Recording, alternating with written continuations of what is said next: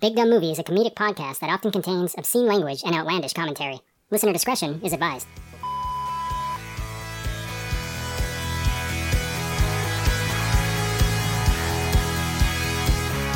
Hello and welcome to Big Dumb Movie, where dead or alive, you're coming with me. Creep. I'm your host Corey, and I'm here with Steve I am the law. and Oh wait, wrong movie. Review Dude Josh. Say hello. Stay out of trouble, you guys. This is good. I didn't prepare you guys, but you, you come in with the quotes. I appreciate that. Thank you for playing along. Thank you all for playing. Yes.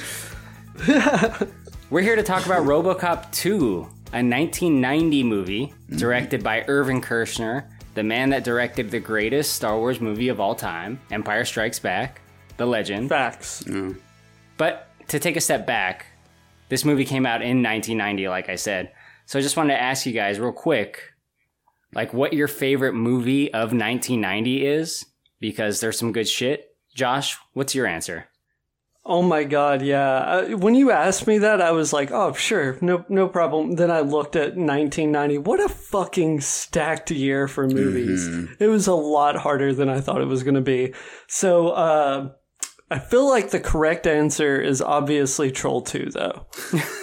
That's a good pick. I mean, I can't argue with you. I do like that movie. I mean, I, I, what? Name a more iconic movie. I'll wait. I'll wait. Yeah. No, Troll 2 is awesome. It's hilarious. For those that don't know, Troll 2 was a movie directed intentionally to be a horror movie, but ended up being one of those so bad it's good movies like The Room. It was like the original The Room. Yeah, before it was cool. You have to watch it. It's it's insane. Troll 2 is, is an insane mess. But before we go to you, Steve, I'm going to give my answer real quick because mine's nice and easy. It's a movie that I've talked about a lot on this podcast, that I've talked about a lot on Spoilers podcast. Debbie does Dallas. But that's a good one too. this is another podcast I do. It's the 1990 Teenage Mutant Ninja Turtles movie. Hmm. I fucking love that movie. That movie hits on all fronts for me. It's actually just been that movie's I knew that was coming. 30th anniversary. Just came for that one, so that movie's very near and dear to my heart. Hopefully, one day we can do like a, a love episode on that one about how much we love that movie because it's great. Steve, I'm, what's your very long-winded answer going to be? Right. Thank you. Um. No, I, I, I guess I can't. I can't really. I give you one. I don't think because I mean to Josh's point. 1990 this is just this is just a taste i just wrote down the ones i thought were the biggest taste just as a reminder the original version of uh, uh, The Witches, Goodfellas, Misery, Edward Scissorhands, Jacob's Ladder, Dances with Wolves, Total Recall, Hunt for Red October, Tales from the Dark Side, Arachnophobia, Miller's Crossing, the original Darkman, Nightbreed, Dick Tracy, Kindergarten Cop, the original Tremors, TMNT, Gremlins 2, Back to the Future 3, and not a movie admittedly a lot of Americans have seen, but Luc Besson's early film, uh, La Femme Nikita, came out the same year. I don't even know how to pick from that I mean, list. I noticed you didn't say The Adventures of Ford Fairlane starring Andrew Dice Clay. well, I mean, because it's just such an obvious, you know, that that could be I anyone's mean, yeah, favorite. it's so obvious. I get it. right. It, like it's so good, it's beyond even mentioning. yeah, I mean, we don't even need to talk about it. It's just one of those like god tier movies. It's Andrew Dice Clay's finest film. I mean, that really is saying something, isn't it? was that a Renny Harlin film? I think it was. It was. It was. boy, how did Geena Davis stay married to that guy? but uh I mean, if I were really backed into a corner, and I genuinely love, love a lot of these, I might pick Dick Tracy. It's just so special. I will never not love that movie. It looks perfect. Aesthetically speaking, it's one of the greatest adaptations of a comic ever produced. So, It has a very unique style yeah, and a very unique mark in cinematic history. It, but it's an outcast movie. it is. People forget about this movie and people forget about its cultural impact. It's not brought up in the same way Ninja Turtles is. No, no, and it, I think it should be more. And man, they Warren Beatty basically helmed that entire project himself, more or less, and did a wonderful job. He tried to get a sequel going and couldn't. If I could go back in time with fifty million bucks and make that sequel, I would. I'd be pretty tempted. Although I would also be tempted to um, hijack this production and and um, maybe fix the few things I don't like about it. But you know, you wouldn't have fixed Ford Fairlane too. You talked about some of these movies already, But in June of 1990, when RoboCop 2 came out, around the time of this movie's release, there were some other movies that were out. So I'm going to tell you guys some movies that were all in theaters potentially at the same time. This is pretty impressive. Back to the Future 3, The Outsiders, Gremlins 2, Die Hard 2, Ghost, Problem Child, RoboCop 2, and uh, probably the best one of the list, Ghost Dad. Those movies were potentially all in theaters at the same time. Among that list, the films that I actually saw in theaters as a kid, I definitely saw all of them within like two or three weeks of each other, something like that. Yeah, It's pretty trippy. it is. Yeah, what a yeah, this year was super stacked with movies. Iconic movies that are talked about to this day. If people talk about the mid to late 80s and early 90s like it was devoid of, of film and culture or film and music that was worth mentioning. And I always find that so offensive intellectually. I mean, I'm partial to that era, era anyway. I was growing up during that era. But yeah, when you look at what was really coming out and you look at the impact, even if you don't like it, even though it's not as relevant today, like the impact of new wave music during the late 80s and early 90s and blah, blah, blah, like that. Yeah. It's a whole bunch of stuff here that's just like, wow, that really was a, a much bigger deal than is ever given credit to. To Corey's point about Dick Tracy. And this movie, Robocop 2, we're doing based on actually a fan request. This was requested by Nightwolf88 on YouTube. So before we start talking about the pre-production and all that stuff, I want to say thank you, Nightwolf88, for Yeah. requesting this. Good request. Thank you for teaching me my animality. Oh, you stole my joke, you son of a bitch. Oh, how does it feel, Corey? How does it fucking feel? I was gonna say thank you for teaching Liu Kang how to feel his animality. Feel his animality. Feel your animality, your animality, your animality, your animality, your animality. This listener, Nightwolf88, is better than the Nightwolf in Mortal Kombat Annihilation. I can guarantee Yeah. that. Oh, I can guarantee he's a more accurate version. Having never met you, I can almost guarantee it, sir. Steve, RoboCop 2. Yes. How the hell was this movie made? um, with a lot of difficulty. Um, Orion was really, and I mean this sincerely, Orion was an amazing studio, and they did a lot for the business. They produced a lot of really incredible movies, a lot of stuff that was nominated for, and even in some cases won Academy Awards. One of the best things about the studio was that they were willing to take risks on on arty movies and small productions and weird stuff.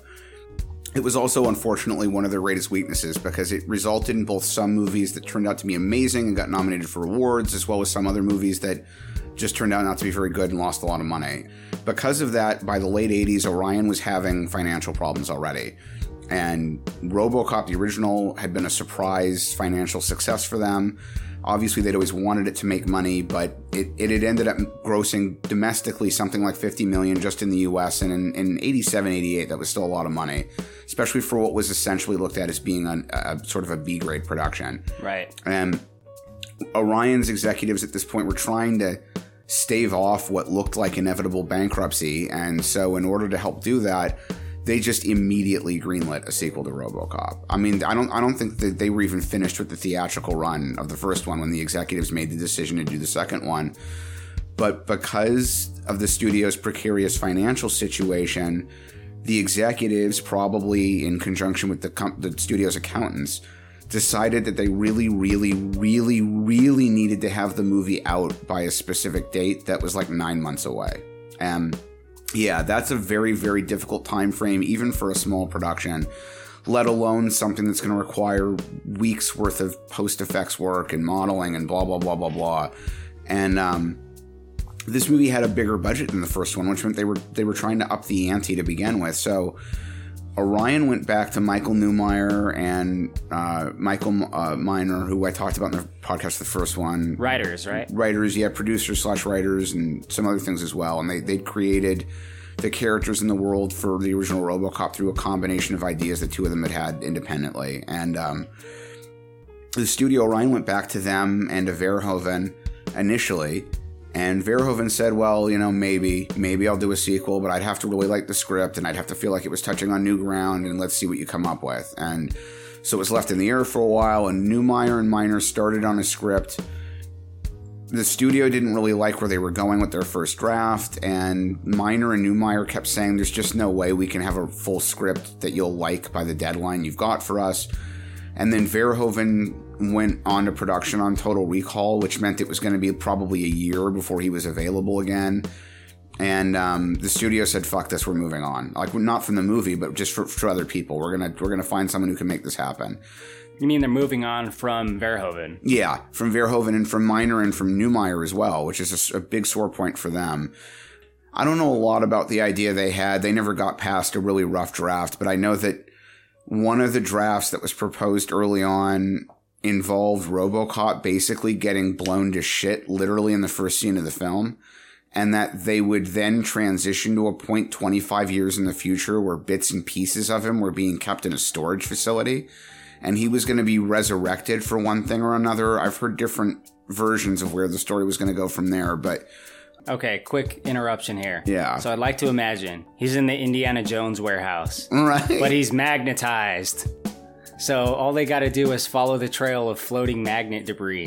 that would be oh, great. No, are you talking about Indiana Jones four? Yeah, I think that's my vague record. Is that what happened?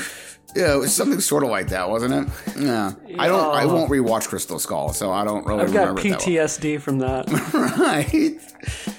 Anyway, I'll try to compress this as much as I can. The studio ended up going to a guy named Tim Hunter, who had directed a movie called River's Edge with River Phoenix and I think it's River Phoenix and uh, Keanu Reeves. Good movie. Um, and he agreed to come on. And right around the same time they were hiring him, they hired Frank Miller, famous for being a comic book writer who was still relatively very early in his career at that point.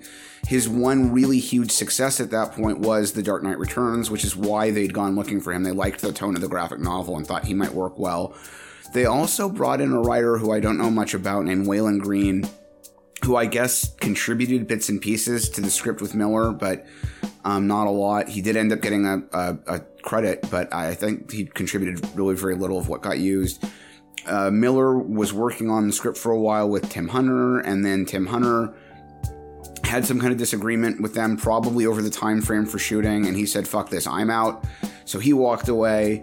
Kershner at that point was a well-known and respected director, but hadn't directed anything. I think in two or three years, something like that, maybe a little more, maybe a little less. And they knew that he was capable of working with models and effects work because he'd done Empire, and um, they thought he'd be maybe a good person to helmet. So they had him come in and trying to assess exactly what was really going on day to day on the set beyond that is a little difficult because different people tell slightly different versions of it, and in some cases, the versions really don't match up. Miller has subsequently, over the years, described it as having been one of the most miserable experiences of his life. He talks about it as having hated every single moment of it. He would not work on another movie for years afterward, not because the industry didn't want him, but because he wasn't interested in being involved when he got involved in Sin City, it was begrudgingly and only because they guaranteed that his work wouldn't be screwed with in the same way. But other people tell different versions of the story. Um, I want to bring up a note here so I remember the entire thing. But there's this dude. Well, oh yeah, Paul Sammon. He was the CG effects supervisor in this movie, which mostly involved doing the stuff you see on screens. He was also the publicist for this movie. He also did several other things for this movie. He was on set with them in Houston for about nine months. He's written for the Los Angeles Times, um, for American Cinematographer magazine, and for an old sci-fi film magazine called Cinefantastique. He's written fiction, literary fiction that's appeared in multiple collections. He's the editor of a fiction series called Splatterpunk Books. He's produced, directed, and edited documentary films. At the time they were working on RoboCop 2, he was also helping produce a Japanese TV show called Hello Movies, which I think is really funny. He's also in the original Starship Troopers for about 10 seconds. There's a scene where somebody feeds a cow to one of the arachnid aliens. He's the guy that feeds the cow to the alien. Oh yeah, yeah. Um, because he'd worked with Verhoeven on the first Robocop, so they knew each other. He wrote like the definitive book about the production of Blade Runner, blah blah blah blah blah. Anyway, so he's got these other stories about how oh, no Miller was really he was fine, he was there every day, and he was writing changes, and he wasn't bad, and he seemed to enjoy the experience. It's like it's really difficult to figure out where it was. The the guy that played Catzo, who's the the henchman who sort of looks like Elvis. Um, the actor who played him said in an interview once that he remembers Kershner getting the set and tearing pages he didn't like out of the script while Miller was basically just standing there almost in tears, like just so frustrated with what was going on. Kershner apparently hated what Miller and, and Tim Hunter had been working on, and Miller was apparently rewriting multiple pages of the script on a day to day basis. This is not the only time this has ever happened. It happened on Alien 3 as well, but uh, it's not a good scene. And um, um, they were they rewrote certain scenes over and over and over again to the point where a lot of things changed. The Dr. Faxx character, who we'll talk about, ended up getting a huge percentage of screen time that was supposed to originally be for Officer Lewis. Officer Lewis was virtually written out of the movie. I hardly see her at all. A lot of the original characters were supposed to be way different than they were, and only bits and pieces of it got kept. Kept the main villain was always supposed to be like a Messiah complex dude. You don't really get all of that, and anyway, but they brought in Kershner. Kershner caused some friction, but eventually managed to get the movie made in a really short time frame.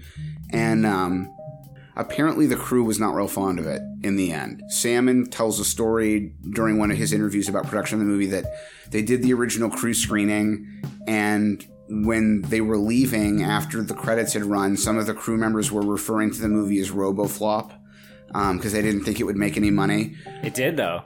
It did, and a lot of people over the years have sort of softened or even modified their stances. Even Sammon admits that he didn't think he liked the finished product very much at all in 90 when they were done making it, but that in the years since then, he's started liking large parts of the movie more than he used to. He still has some issues with it, but yeah, anyway, very convoluted production. Yeah, sounds like it. Yeah. I saw this movie for the first time for this podcast. I had seen some pieces of it as a kid. I'd seen some some of the more memorable moments of it, just like in passing, but it's it's pretty good. I mean, Yeah, I like it overall. it- it's, it's not a bad movie. Yeah, No, solid. I really some of Miller's ideas were a little out there. There's a small number I'm glad they didn't use, but I, I think that yeah, A, it didn't really turn out that badly despite everything, and B, it may it may have been even better if they'd had a longer production schedule and, and Miller's work hadn't been messed with quite as much. But yeah. I was going to say, uh, in preparation for this podcast, I watched all two RoboCop films. Unfortunately, you know, they never tried to make a third one or remake it, but, you know, it's probably for the best, right, Phyllis? Yes. You know, I agree with you 100%. It's very strange that that never happened. Actually, I was going to wait till the end to say this, but it's a good moment to drop it in alongside Josh's genuinely funny comment. Michael uh, Miner and Edward Neumeier, like I said, were approached at one point to write a script for this movie. And whatever ideas they had didn't really, by and large, make it in. They announced, I don't know if it's really going to happen, but they announced last year that they're trying to get a film produced based on what would have been their script for this film. And that it's going to, it's going to pretend as if this movie in three never happened and it's going to take place immediately after the first one. Oh, they're going to Terminator Dark Fate it? Exactly. They're doing the old retcons. right? no, I don't know for sure the movies are actually going to really get made. They they just said they're going to basically try to. But interestingly, sort of along the same lines, years after the movie came out, Miller and another guy whose name I can't remember, unfortunately, works at Marvel. Uh, worked together, and Miller's original completed screenplay for this, or what would have been his original or, uh, screenplay for this, was adapted into a, a miniseries that Marvel published.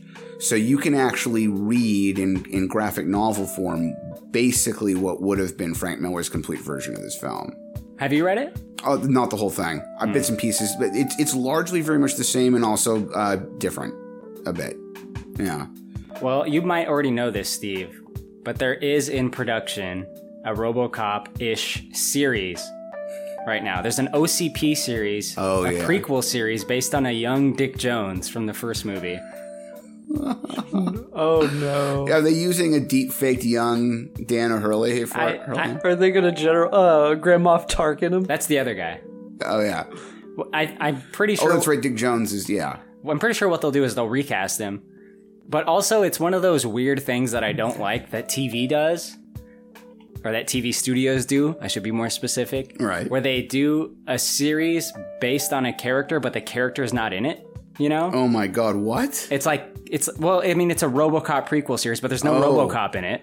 It's just about Dick Jones and OCP. Uh, like Gotham? It's like Gotham, exactly. So I'm not a su- or Smallville. I'm not a super huge fan of that. Like to have What if we had a Superman show, but there, it's not? He's not Superman yet. Or what if we Or had? What's that show that just came out, Krypton? That's about like Superman's grandpa. Oh my Like, who gives a fuck about Gra- Right. Grandpa Kal El? That's the problem with that show, which I think has been canceled. But apparently, it's a good show. But it doesn't like I'm sure the five people watching it really enjoy it.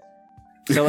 Like, you can't like sell pitch someone on just that idea. I don't think very well. All of these sound like fucking bad elevator pitches. Right? What's what's old Grandpa Kal El up to? Like, uh, what if we made a Superman movie where he didn't have a cape and didn't fly and he fights a giant spider in the end? Oh man, that's the spider intrigues me. You son of a bitch, I'm in. Uh, this ended up being Kershner's last movie. I'm going to stick that in there. Uh, he was uh, supposed to. I think he was planning on doing a remake of the Invasion of the Body Snatchers when he passed away, but he never got to do it.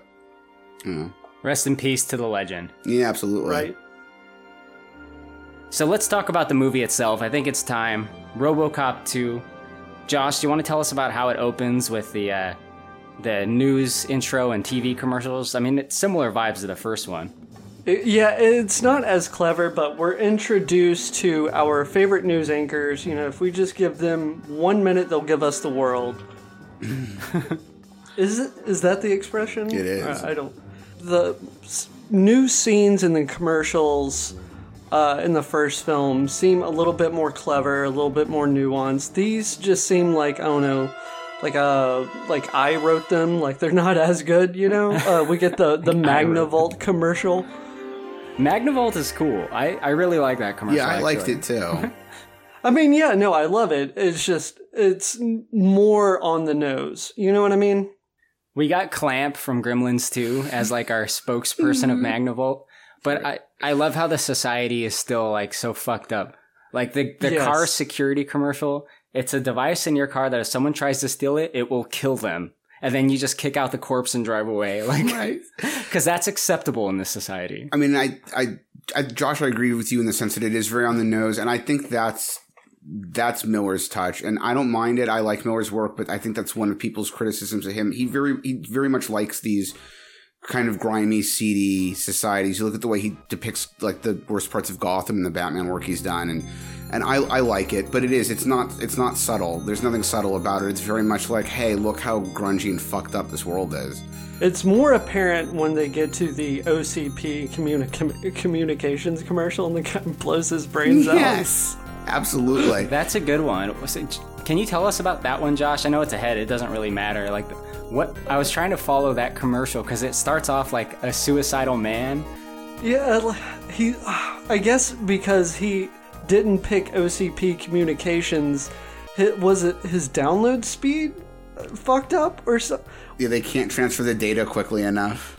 So like he lost the big account or something. he just blows his brains out in front of a picture of his family, and it's so funny.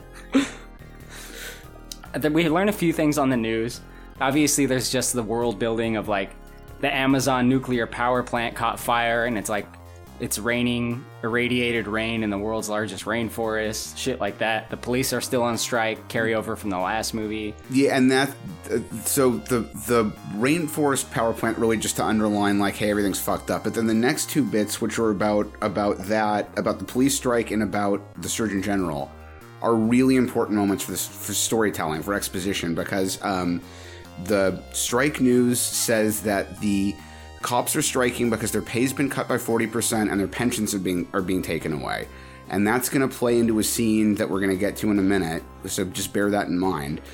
And then there's also a segment about how the Surgeon General was assassinated by somebody and they tell you that he was killed by a guy who was a crazed addict to some kind of new powerful drug called nuke and it's being distributed by a mysterious guy called Kane who runs something called the Kane Cult and they show video footage of the Surgeon General being gunned down, followed by a video clip of Kane taking a very Messiah like attitude and basically saying that, like, I'm going to give people the paradise they're looking for through this chemical that I'm distributing to them. This station has just received the following transmission from Kane, convicted murderer and leader of the nuke cult.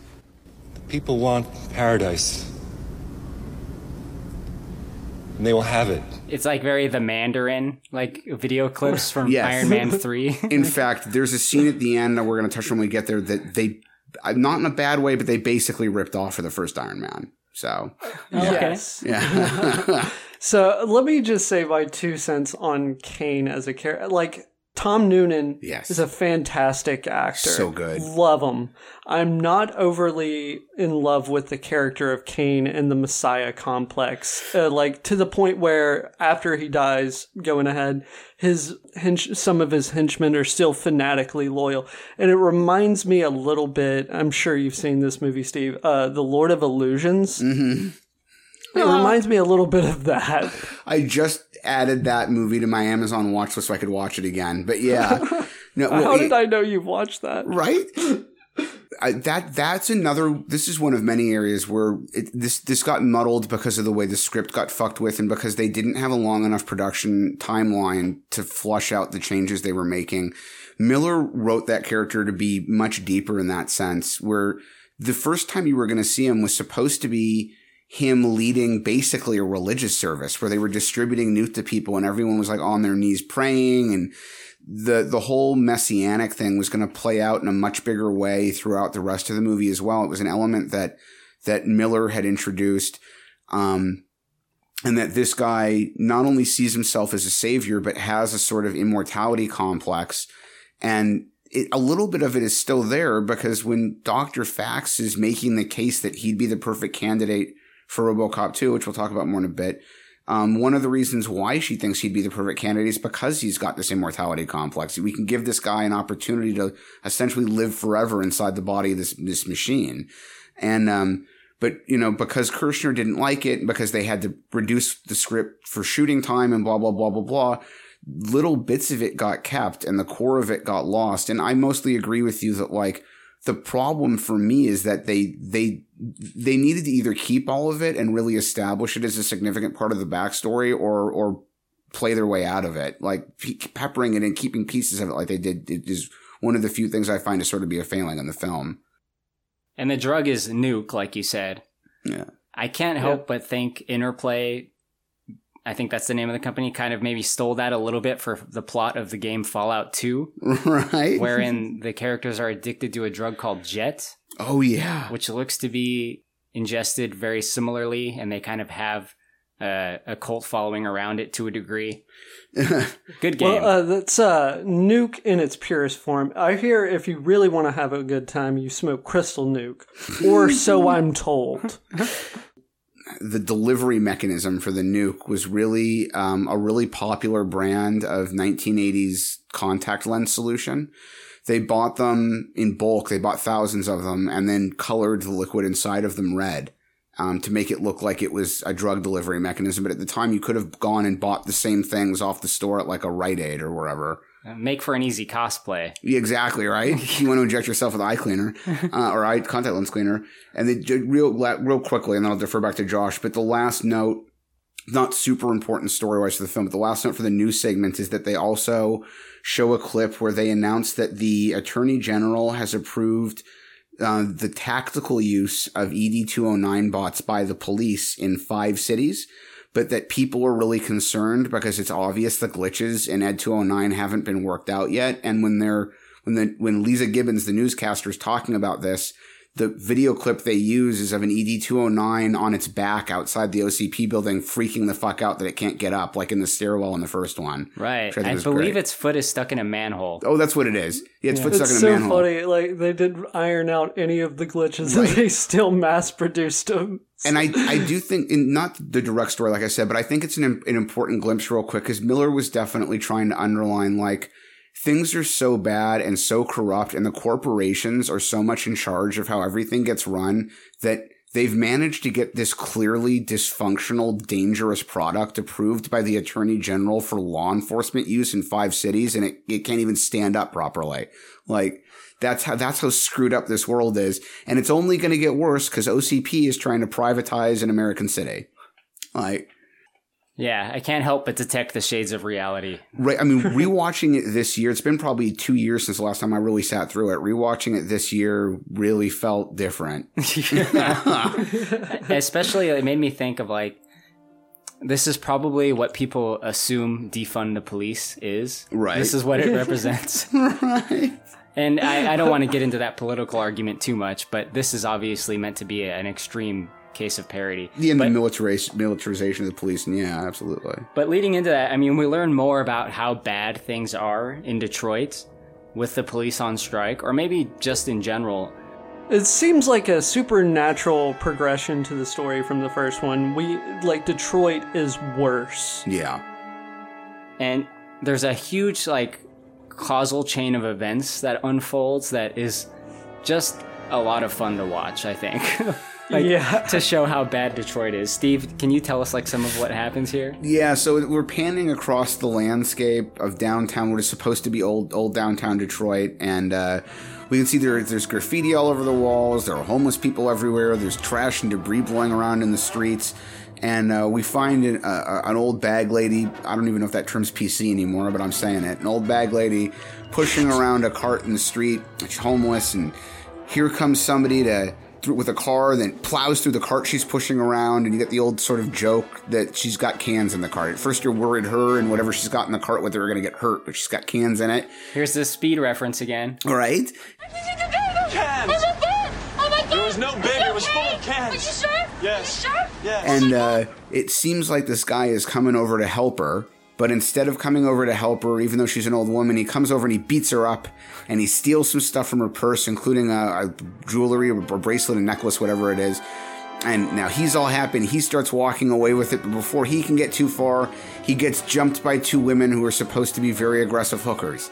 And they beat the hell out of this guy. They really kicked the shit out of him. They put his, their heels in his face and his groin. They really just beat the hell out of him. Some early Sin City shit. He took the wrong road into Old Town. Yes, and in fact, good good eye Josh. That's another sort of Miller trope. Not one that bothers me, but it's another Miller trope. Is the the kind of violent, aggressive, I can defend myself type hooker. Except for these ones aren't like I have to protect myself from the violent people that come see me. These ones are more like I'm the one committing the violence.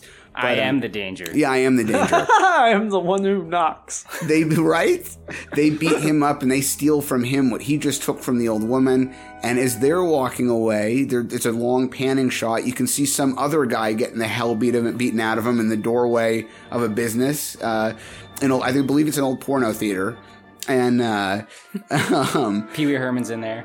Pee Wee Herman's in there and uh then they get to um a gun store Yes, in the gun store, you know, it's just your typical gun store with like rocket launchers and fucking like Yeah, anti-aircraft guns. Like Paul Sammon in one of the segments, I think it's in the commentaries, talking about this how they set that gun store up. He said, "I don't know why the hell you'd even bother, but every single gun in the store is real. They were they, none of them were props. They were all functional weapons. there is a gun in there that is like a fucking American Gladiators tennis ball size Right. gun, dude. And uh, he also said at one point that they had so many guns on the set for the, for this film at one point that the crew literally lost track of them, and that he and several other crew members actually spent an entire night doing nothing but loading ammo into guns. And he refers to it literally as being the most boring thing he's ever done in his life.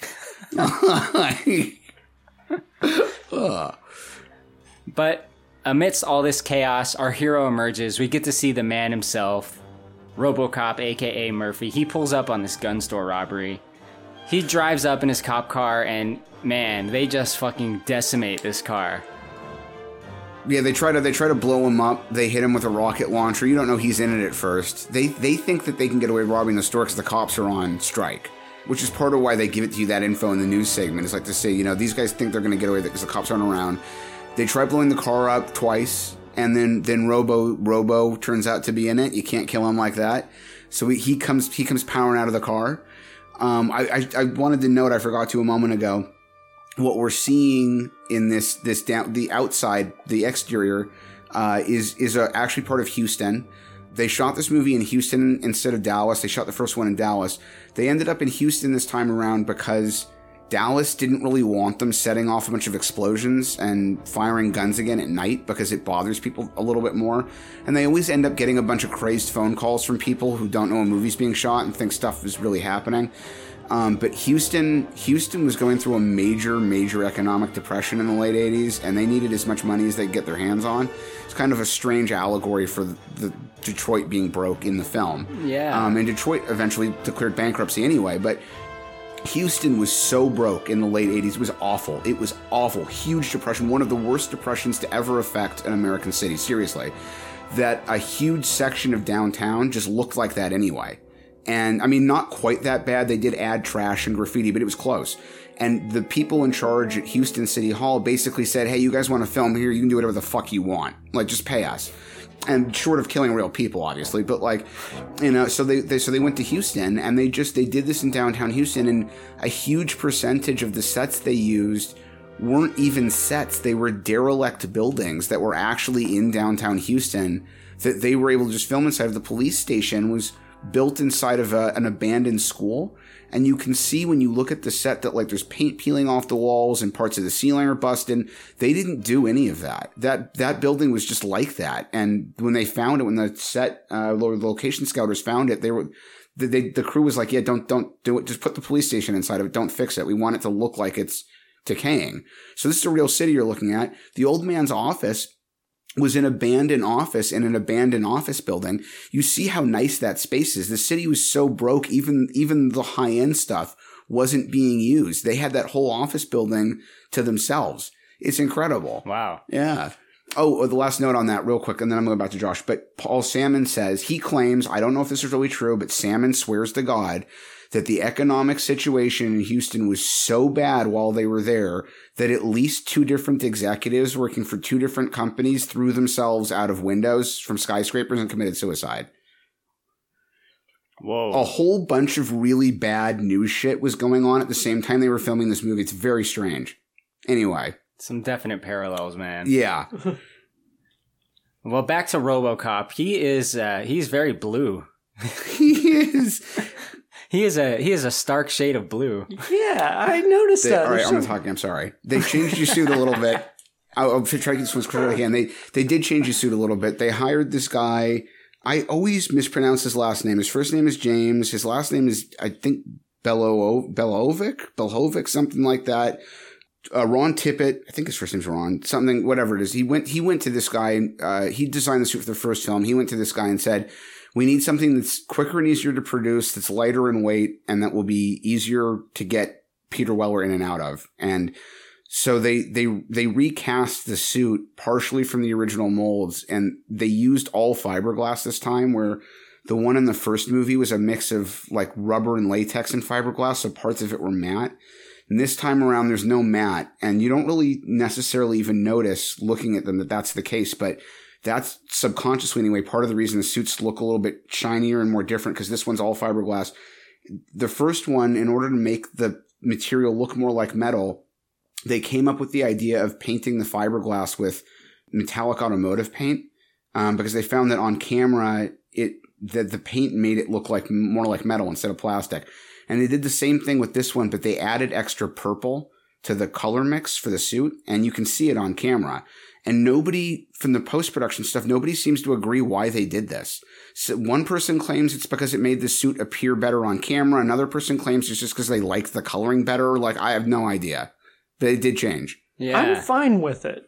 Yeah, it's Well- not bad. Josh, why don't you tell us what RoboCop does here? All right, so we're introduced to our antagonists here, uh, the gang, uh, Kane's gang, I guess, including Angie and uh, one little Hob. Hob is like an, it's an interesting idea. It just seems like an idea you arrive at when you've run out of ideas. Do you mean having him as a kid? Yeah, well, like the fact that you know you got a kid criminal and RoboCop can't shoot a kid, so you know what I mean. Like it seems like an idea from like season seven, episode thirty-two of some RoboCop show. you know when they've expunged several ideas.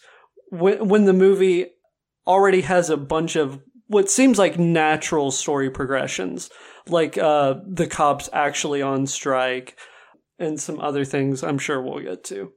Yeah, RoboCop faces off with Hob at some point. He like he breaks into like one of their nuke factories and you know, he kind of like shoots people up, and for some reason there's a baby in there. Pretty dark scene where a guy that holds like a baby hostage, puts like a gun to a baby's head.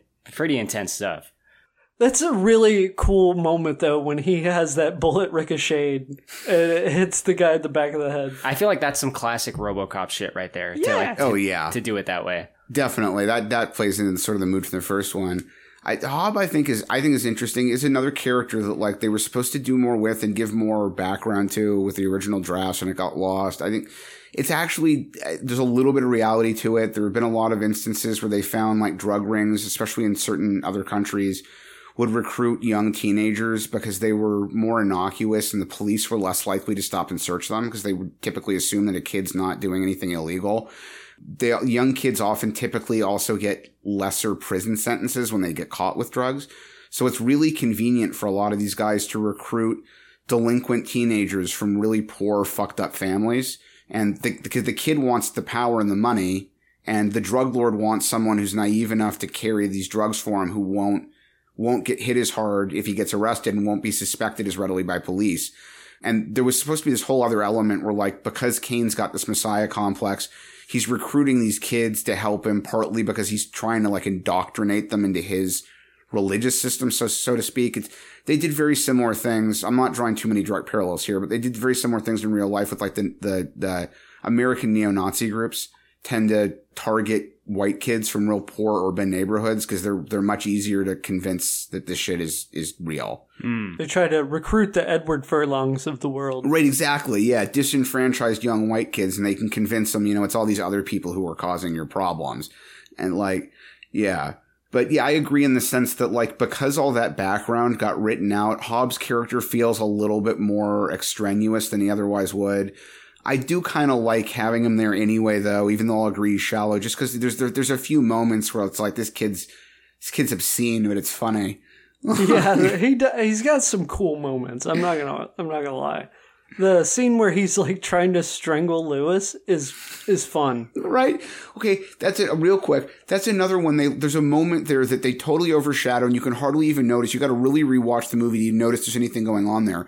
Later on, when Robo finds him again at the arcade and he tries to choke Lewis, at first it looks like he's carrying around a little boombox. But then the boombox converts into an automatic weapon and he starts shooting at them. And like Corey's laughing and it's funny. it seems ridiculous. That gun's real. They did not make that up for the movie. As ridiculous as that seems, that gun is real.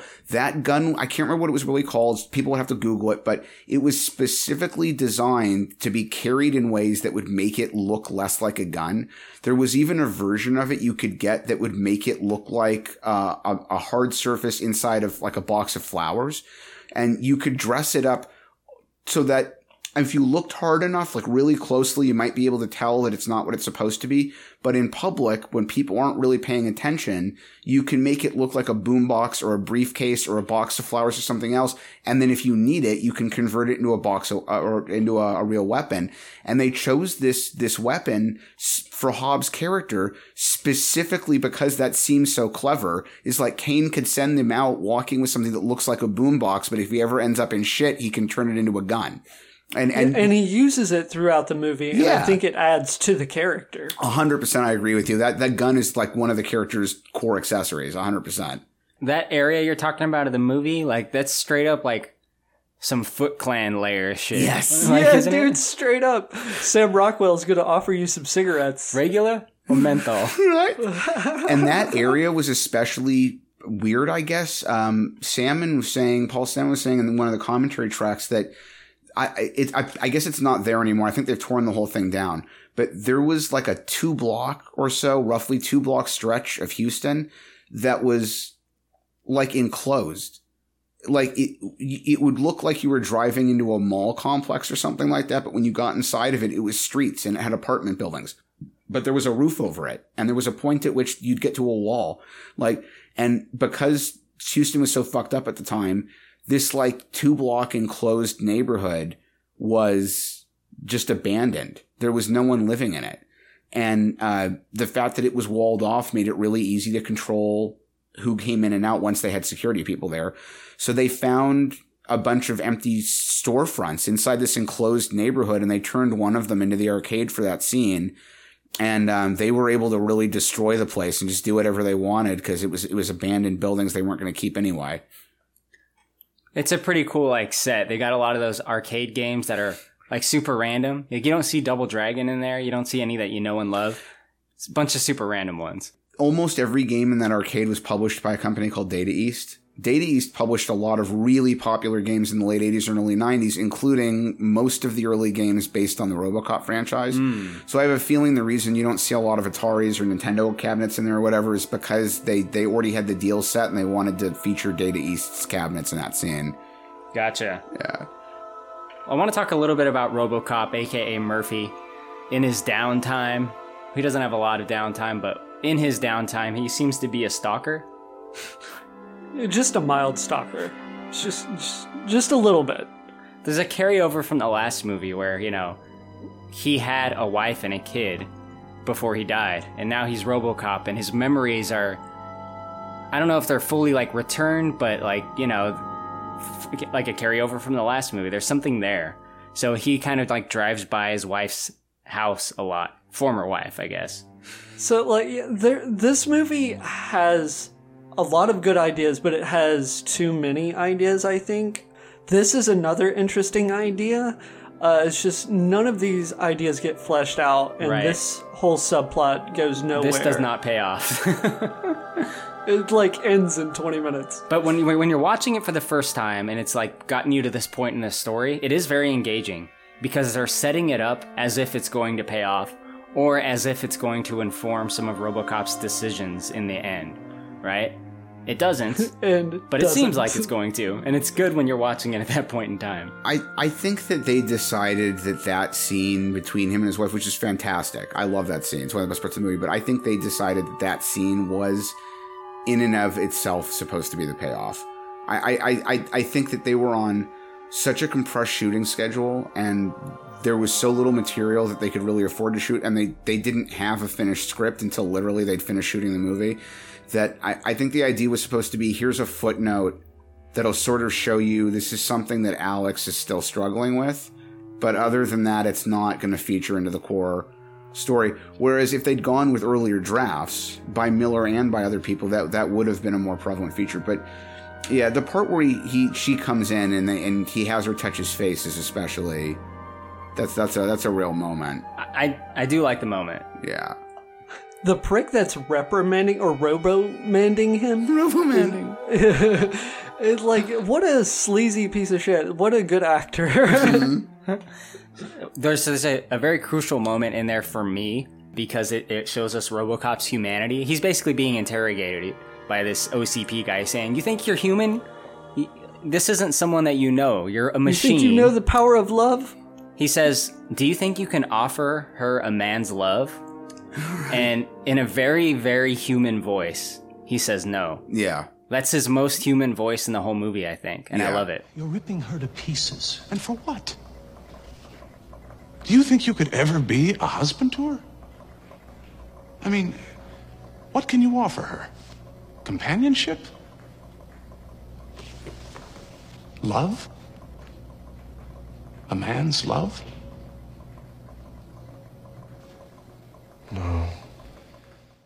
It might be his most human voice in all two films. Yeah. Yeah, we touched on this a little in the first one, where toward the end, around the last battle with uh, Boddicker, there's there's a moment where you can tell that his intonation and his voice have changed a little bit. And Weller commented that he did that on purpose because he wanted it to be apparent that Murphy was finding more of a, a middle ground in between the man he used to be and the sort of machine he was now, and, and that had created a bit of a change. And I, I, yeah, I think that that's them kind of revisiting that here, where there's there's that sort of all of a sudden he's operating. I don't know. You might call it more for more of a sense of clarity. Like he he he doesn't want to accept it, but he's he's uh, in that moment when the lawyer presses him, he sort of has to admit out loud against his will that like I may not really be a machine, but I'm definitely not human anymore. You know? Right. Yeah.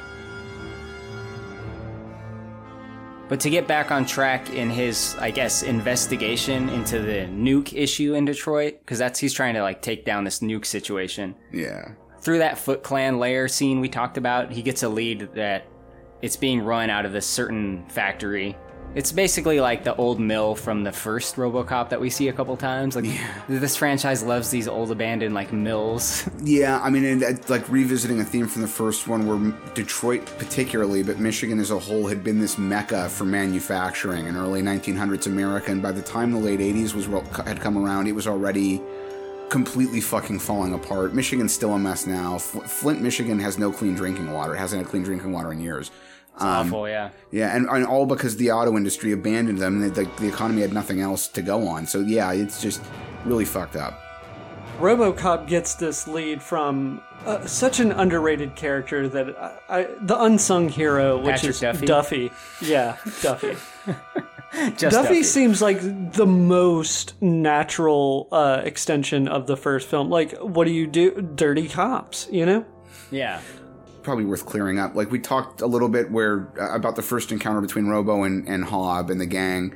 The early in the film, after those people get beaten up and the gun store gets blown up, Robo interrogates one of the guys from the gun store robbery. He gives Robo a lead that takes him to one of the places where they're manufacturing Nuke. Robo shows up there, shoots up a p- bunch of people, but fails to capture Hob or Kane or any of the real big guys. So later in the movie, after an interrogation scene, he gets another tip from Duffy the Dirty Cop, who leads him to the, the, the really primary manufacturing point for Nuke. Josh, why don't you tell us about what goes on in that facility? Oh man, this this is a really good scene. So RoboCop goes to bust into the warehouse. Unbeknownst to him, they've already got the drop on him. Tom Noonan starts talking about Jesus and pretending he's better than everybody. Jesus had days like this. Jesus had days like this. Hounded and attacked like a criminal. But like him, I don't blame you. They program you. And you do it. I will kill you. You just tried. And I forgive you. Jesus said there'd be days like this. They give RoboCop a hand, Clarence Boddicker style, and then they begin to strip him apart. Give the man a hand. Yeah, the, the, the second time around, um, they they get the drop on him. They sort of know he's coming. Um, somehow they figure out that Duffy's told them. Well, they tell Duffy, "You think you're the only cop we have on payroll?" That's right. Yeah. That, so one of the other cops must have told. How the other cop would know that Duffy gave that information up is kind of questionable. But yeah, and and so they they try blowing up his cruiser when he comes in the gate, but he's not really in it. Then he gets into the factory and they they ambush him inside the factory. There's there's a couple of weird moments like this. Like at the beginning when he goes to the first nuke factory, he manages to sneak up behind two guys, even though he's only like three or four feet behind them.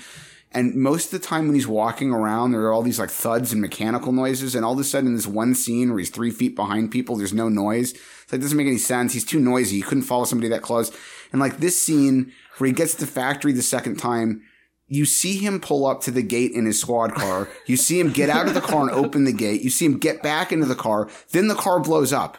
And somehow he's not in the car. He's like a Batman. He's also a ninja. Right? He's like, yeah, he's like, and somehow this like 750 pound man sized machine can do all this without being detected. Stealth mode activated. You did have to suspend disbelief for that moment a little bit, yeah.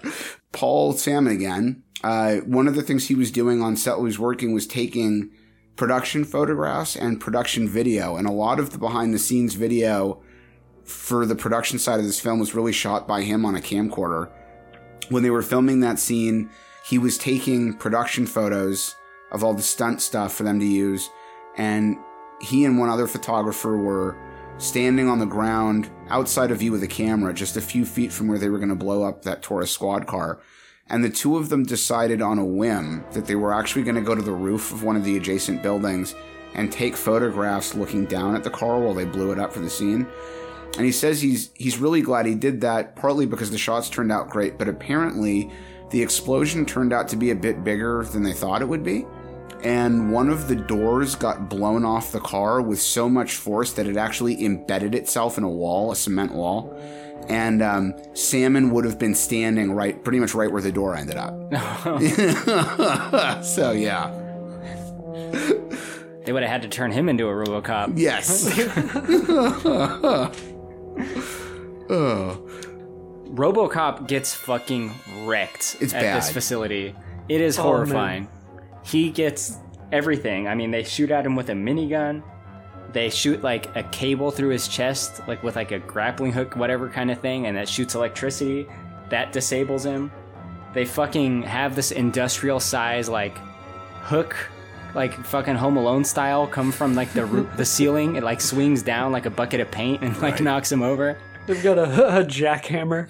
They have a yeah. They move him around with a big industrial magnet, which is a really clever way to disable RoboCop. By the way, yeah.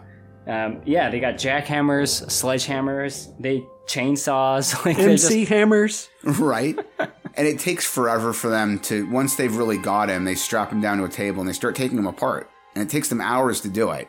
But it's horrifying. It really is. It's really horrifying when you think about it, even even without a lot of like actual blood, because like Murphy, Murphy's consciousness to some degree is there, and he's wa You get a view through his viewfinder while this is all happening, and like even if he can't really feel it the way a person will, it would, he's like trapped there, strapped to a table, while these people take sledgehammers and jackhammers to his body. They're taking his limbs off. Like this dude already got blown to pieces once when he was a person. You know? yeah, and it's very reminiscent of that. Right. The effect of Peter Weller's face is so good. Oh my god, it's good. So good, especially when they, they dump his body outside the police station in a limo. And when the when the OCP and police guys have him collected, there's that few scenes where they've got his torso hanging from like a like a metal rig. And it Josh, you and I when we did the first one, we talked about like the one really cool moment in the remake was that moment where they peel away all his armor and you can just see his lungs.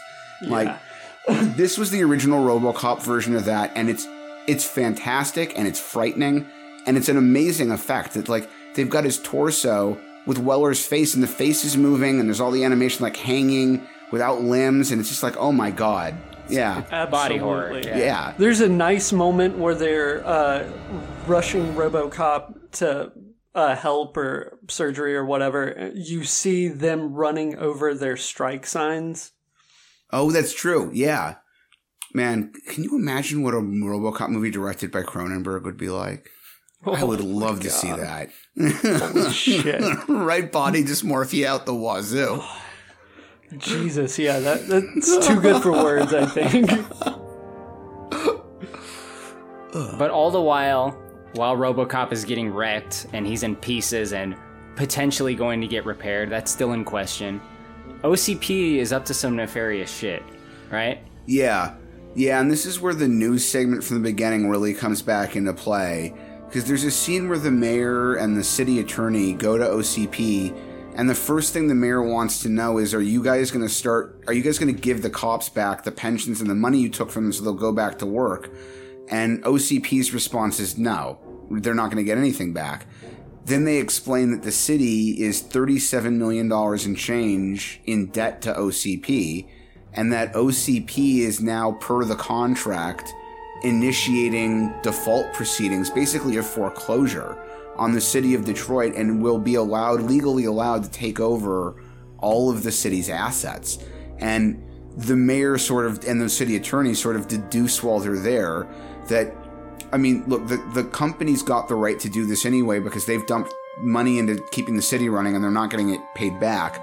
But in addition to that, they don't really want the police department to function. They want things to get as bad as possible so that it just becomes easier and easier for them to convince the public that the right thing to do is for Detroit to be turned into a, a privatized corporate city. Which is kind of the biggest carryover storyline from the first film. They foreshadow this in the first film. Yeah, Wi- this- except that the old man is now Dick Jones, right?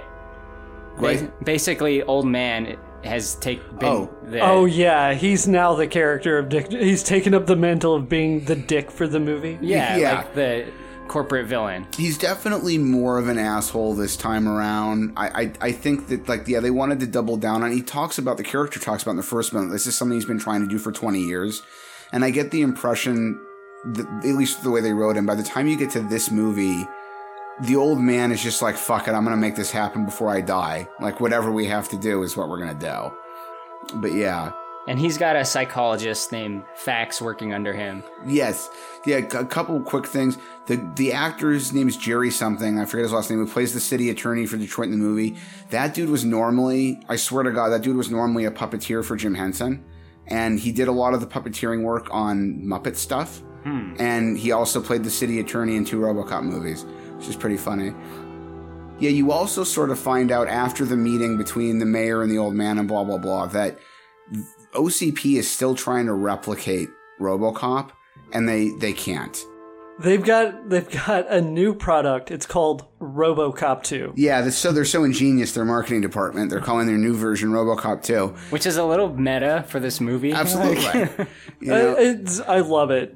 I, I do too. This leads to one of the best parts of the whole film. I, one of my favorite moments in cinematic history, frankly. But yeah, so so real quick, they're they're trying to develop a second RoboCop, but they're having a lot of difficulty. They're still trying this thing where they're putting people's brains in robot bodies, but the brains they've been using don't like it. Um, They're using dead cops, right? yeah, they're they're using more dead cops the way they did with Murphy, and they believe that this is the best way to go because it worked with Murphy, and and they think that you know they'll find another one like him, and because they've had these failings, they've brought in this psychoanalyst, Doctor Faxx, who's supposed to sort of help them figure out the psychology side of how to put a person's brain in a robot's body without it going apeshit. Without it pulling its own face off. Right. So yeah, to underline how bad the issue is, there's a moment where Dr. Faxx and Johnson, who's like the second command, played by Felton Perry, second command of the old man, they they sit down with some other people and they watch a video reel of three of the RoboCop 2 experiments. And each of the three of them goes maniacally insane in a slightly different way. One of them shoots some people and then itself. One of them literally tears the, the metal portion of its own head off, exposing its skull underneath. It's this moment is what made me love this movie. I love this movie, and it's a large part of it is down to that scene. It, it, I, I, I I can't tell you how good it is. It's the best. And so they go from there to basically we need to do something different. But one of the moments I thought was funny here is that the old man laments that the company has dumped ninety million dollars into this this RoboCop two project and has not gotten a result. And it's just so funny to think about how in nineteen ninety dollars, ninety million bucks was a ridiculous amount of money. Ridiculous amount of money. I mean, you think about it, Waterworld. Waterworld, which wasn't even really that long ago, was the first major motion picture to cost more than $100 million to produce. And today, not that much longer uh, into the future, big blockbuster movies regularly cost well over 100 Some of them cost over $200 million to make. And like, it's so funny to think about that, like the company dumped 90 million, but where today $90 million would be considered like the minimum investment. like, yeah. But now they've got Faxx, and Faxx, Faxx immediately starts flirting with the old man, and he's into her. Dude's got a total She boner. really wants his silver shamrock. right? And uh, so she basically convinces the group of them the reason this isn't working is because Murphy was the exception, not the rule. Cops are not the right personality type for you guys to be testing with. We need to find someone who A, we can control, and B, who has delusions about immortality, so that the prospect of having their brain put in a robot's body will actually seem good to them. And um, she eventually comes to the conclusion the right person for this is Kane. Right. And they and that kind of unfolds in a little bit. Yeah. In the meantime, she does fix RoboCop up. Oh boy, does she! she she convinces OCP to use this as a PR move and tries to and rebuilds RoboCop with, with a bunch of new directives. Josh, why don't you tell us about uh, the new and improved RoboCop? Uh, this might be my favorite part of the movie. PC RoboCop running around telling people, you know, bad language makes for bad feelings is so fucking fun. I hate this part of the movie actually. Really? Yeah, I mean it's too stupid for me. Like I don't. It's one of those look how they massacred my boy moments for me, which I like to say a lot on this podcast. But they basically give him the personality of a Johnny cab driver from Total Recall, right? Yeah. Yeah, I agree with both of you. I love it, but part of the reason I love it is because I hate it so much. I think that it's a perfect job of like this is everything that was wrong with early 90s PC thinking stuffed into Robocop's brain. And I hate every moment of seeing him like that, but I, I think that on that level it, it works. Well, it only lasts for like 20 minutes. Right? It- it- yeah, it's not too long. There or are less even. if maybe. you if you slow mo some of the frames, some of the directives they stuck in are funny too. One of one of the directives says something like "Do not attend Orion meetings." You know, they they stuck a lot of funny things in there. He's got like 400 directives now. Yeah, I mean that's the problem. Not only are they all ridiculously PC, but there's there's uh, there's there's hundreds of them or dozens of them, and I mean they say all kinds of ridiculous things like like research or poll what the people near you think before you express an opinion. You know, like- yeah, or like reinforce positive thinking, shit Right. like that. Yeah. Turns him into a total buzzkill. I mean, it definitely impacts his ability to take down the little baseball furies, right, Josh? This isn't very nice. Though you may think you're having fun now, you only hurt the one you love. Think of mom and dad. What kind of lesson are you teaching them? And now, a word on nutrition. Shit, he's fucked up. Bad language makes for bad feelings. Let's go. The point is, we all have to. And there was supposed to be an, an extension to that scene where after Robo lets the kids go, the guy who operates the store gets really angry at him and basically says, "How could you just let the, the group of them came in here and beat the hell out of me, destroy my destroyed my store and stole a bunch of stuff? You just gave them a speech and let them go." And RoboCop chokes chokes him because he's all fucked up in the head. but they didn't. the scene didn't make the movie. When he's uh, reading Miranda rights to a corpse. Yes. Oh, absolutely. Yeah, yeah. It's, how funny. Yeah, it's the baseball furies. The baseball furies. That's right. Josh, why don't you tell us about like how RoboCop handles these new directives? Because he he he has a struggle within. Uh, yes. I'm having trouble. So he decides to uh, electrocute himself and reset uh, his shit back to zero. And he has no directives now. He just like grabs onto some live electrical equipment. I, I thought he was trying to off himself, like one of those like failed OCP RoboCop twos. I always get the got the impression because there's right before that he's sitting there with the doctor and the team. They're talking about how much his head's been fucked with.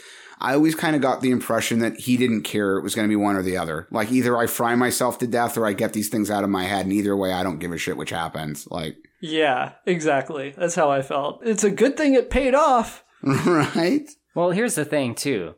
He has his original uh, four directives, uh, which I guess then becomes three directives. But when he resets himself, he has no directives. Yeah, you it's guys like he notice that? blanked his whole memory, So he doesn't have to uh, uh, follow those three directives. He does that by choice now. so he can go beat up Yes. OCP executives. It's you can beat up Dick Jones all day long, sir. but he doesn't have to like uphold the law and serve the public trust and all that. So like and they don't explore it very well, but it is noteworthy that he does he's no longer required to do those things. Yeah, I guess that's true. And I think that sort of underlines Faxx's point from earlier where it's like Murphy worked because he's an exception, not the rule, and like that kind of proves that like he doesn't really need the directives, he'll still mostly behave himself. Yeah. Uh, there are some other commercials peppered in as well. One that was noteworthy to me is just because of the actress, which is Sunblock Five Thousand. Yes. What's what is that, Josh? Like what? Like why do you need? Oh, apparently, well, you tell me. apparently, the ozone layer is just completely gone in California. So you need sunblock 5000 in order to stay out for an hour or two by the pool. But it also causes skin cancer. It Yeah, also causes that. skin cancer. Prolonged use may cause skin cancer. Like you're you're fucked either way. The the model slash actress in that commercial is uh, Anna Maria from Summer School. That's right. Yeah, Wow. Summer School's classic, dude. it is. I really like that movie. Around this time, we're introduced to Kane's nuke lab uh, and the Frank Miller cameo. Oh Yes. yeah, Yeah. That is Frankie I know himself. a Frank Miller when I see one, sir. right? he calls him Frank too. So that's like his Yeah, I name. What's he say? It's making my teeth numb. Something like that. Cut it with scopolamine. There's a moment when uh, Robo is still struggling with his nonsense, politically correct um, uploads, where he fire. Well, he first first he stops to uh, close a fire hydrant that's spewing water, and there's a bunch of kids playing in it, and the kids are pissed off. There's this one kid. For the fucking life of me, I cannot remember his name and I cannot remember anything else he was in, but I know that during the early 90s, that kid was in four or five other things. It's driving me crazy. I've been trying to find out who he was and I can't find the right name, but he gets pissed off at Robocop and tells him to go fuck a refrigerator. RoboCop's a super buzzkill. Right? And then Robocop shoots around, literally with his gun, shoots around the head of a man who's having a cigarette and then basically says, it says, thank you for not smoking. That scene became so popular that Orion allowed for a don't smoke in the movie theater PSA to be created using that clip. And for a while during like 90 and 91, some movie theaters would actually run that, that clip as a don't smoke in the theater PSA before they showed movies, which is pretty fantastic, Awesome. right? Awesome. But after RoboCop kind of is fully fixed up and back to his old self again, he gets all the cops together, he rallies them, and they go after Kane. This time he's got backup. Yeah, he's got the whole, the whole crew with him. It takes us to kind of like a big action scene. And in this big action scene, you know, it's a big shootout. This time he's not getting fucking ambushed. He basically faces off with Kane like they have a a kind of like a car chase like, you know, Kane's driving away in a truck. He hops on top of it. He eventually steals some poor fucking guy's motorcycle, which is always like The one fucking guy that decided not to run over RoboCop. like this movie for me is mostly really good and i'll touch on this in more detail when we do the reviews but like there's just just a couple of moments just a few moments in this movie where it's like this moment is why people don't like this movie. Like you guys fucked up all the rest of your good work with this really dumb moment and the moment where he's getting jumped over by the bikes is one of those. It's ridiculous. And the the moment where he's riding the motorcycle that he's stolen is also ridiculous. they you could tell they couldn't shoot it. You yeah, and he's standing on the bike for half of it, and then he's sort of sitting on it. It looks also he's way too heavy for a motorcycle. Yeah, he's like Wolverine. Yeah. Yeah, I mean, there's Well, just maybe even heavier. right. I mean, he'd have to be. He'd weigh hundreds of pounds, hundreds of pounds. I, like, if not more than that. Yeah, it's just that that that that moment is like, fuck you. I like this movie. Why'd you do this? Dude, imagine if he got on a horse. Oh my god, just kill the poor thing. All right, God. That seems like something they would put in RoboCop 3 maybe. Have him Yeah. ride a horse. That's exactly what they put in Jack and Oh Jill. Oh my god, you're right.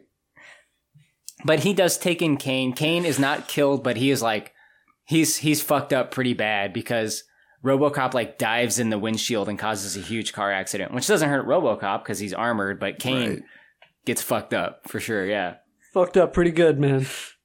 So he's taken in, and uh, Faxx she has some plans, right, Josh? Yeah, so she really thinks that Tom Noonan is the perfect candidate, and unfortunately, Tom Noonan, or fortunately, Tom Noonan dies of natural causes.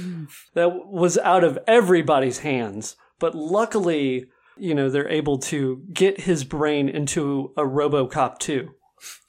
Yeah, she kills him. She pulls the plug on the poor Totally fucker. fucking murks him. She basically wants to guarantee that she'll get this brain.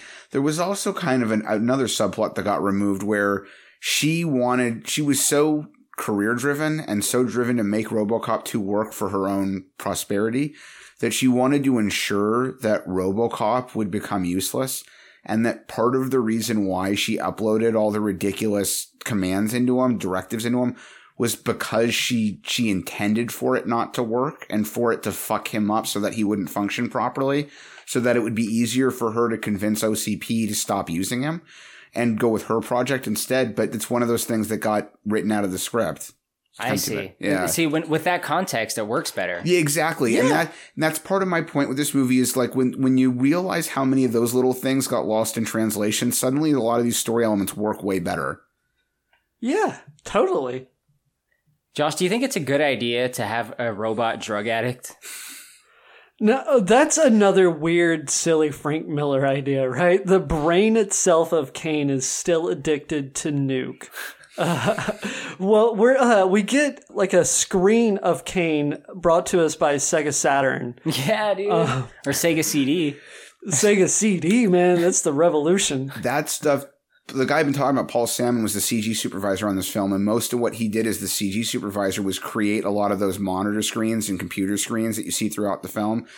And, and it, it really did take a lot of work. I mean, the technology was fairly limited, but they were using a Commodore, and they'd create the idea, they'd create the graphics using a Commodore, and they were on such a compressed schedule. There were some days where they'd have to make it up in a hurry and then run it to the set, but they had old school 80 late 80s era Commodore hardware where they were up they were transferring the data for their graphics onto tapes or a tape drive and then they would take them down to set where they'd put the tape into a drive connected to a second machine and the, the Commodore that they had on the set would feed the graphics to the monitors they were filming.